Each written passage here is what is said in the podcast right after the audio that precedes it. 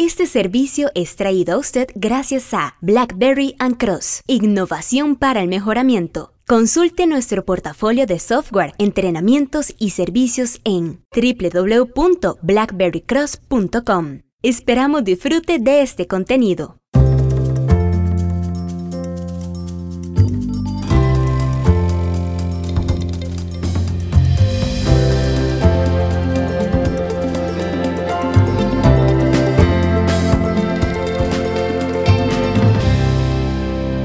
¿Qué tal? Les saludo Omar Mora desde Blackberry and Cross en un episodio más de estas entregas que hacemos en vivo y que esperamos les sean de valor agregado.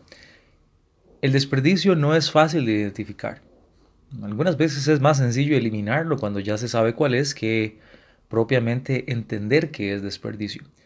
Y por eso generalmente tratamos de darles ejemplos de lo que llamamos repensando los desperdicios o repensando el octavo desperdicio que son formas de visualizar en el cotidiano eso que no agrega valor, pero sí agrega costos, desperdicio.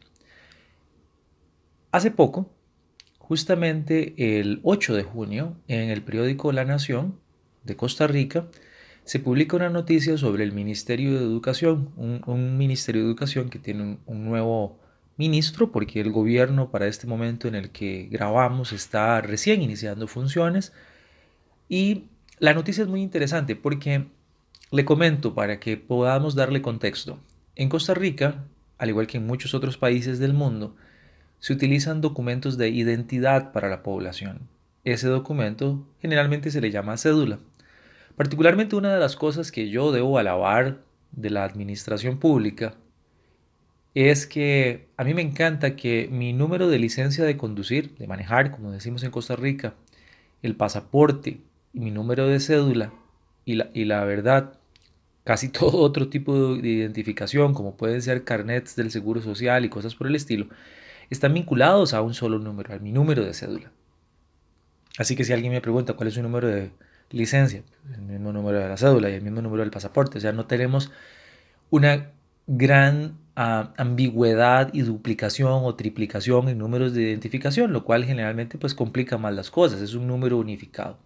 Pero esta noticia me llamó mucho la atención, ya volviendo al caso en específico, porque yo asumía, lo cual es un problema, y luego le voy a hablar de algunos ejemplos que hemos tenido últimamente con esto de asumir. Eh, gracias a Dios no problemas muchos en BlackBerry Cross, sino de clientes que nos llamaron y nos dijeron, vea, un, otro proveedor me dio esta información y yo asumí, ah, problema, no asuma, pero vuelvo luego con eso, pero yo asumí que el número de cédula era también utilizado en los procesos de matrícula de las eh, escuelas, colegios y colegios técnicos profesionales en Costa Rica. Es decir, que nuestros estudiantes en Costa Rica, cuando eran matriculados, se matriculaban con el número de cédula de menores, porque también el número de cédula existe desde que uno nace acá en Costa Rica y, se le asigna. Y después, con los años, creo que le dan a uno, yo, yo no la recibí, pero entiendo, mi hermano tuvo cédula de menores, eh, creo que mis sobrinas tienen cédula de menores, etcétera, etcétera. Bueno, lo cierto es que eso no pasa así, es decir, parece ser que cuando la gente llegaba a matricularse al Ministerio de Educación Pública en escuelas y colegios alrededor del país, daban el nombre y los apellidos, haciendo automáticamente el génesis de un gran desperdicio.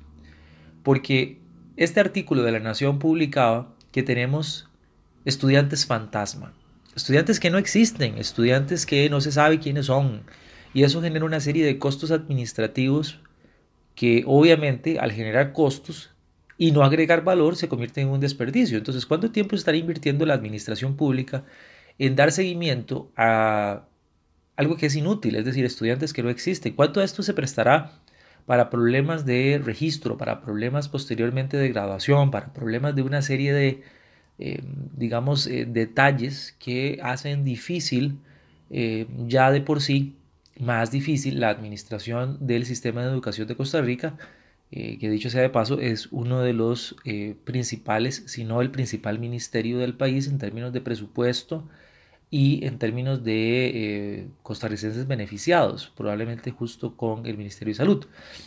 Bueno, terrible, porque hay que pasar a un mecanismo en donde se saquen esos fantasmas, es decir, eliminar esos fantasmas, pero ahora hay que ir a identificarlo y eso es difícil porque no se sabe cuántos son.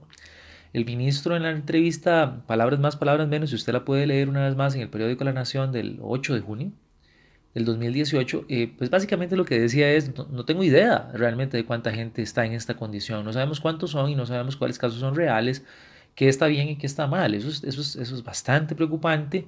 Eh, y bueno, la pregunta que surge es, ¿y los que sí son, estarán bien? Eh, lo entendemos, es decir, el desperdicio y sus consecuencias tienen causas eh, el desperdicio perdón, y sus consecuencias provienen de causas muy diversas y aquí lo que les queremos pedir es que usted vea este tipo de ejemplos y, pueda siempre asociarlo a la creación de costos innecesarios. Cuando le pedimos al gobierno que ahorre, no solamente es recortando salarios, no solamente es recortando gastos tangibles, sino también en ser más eficiente.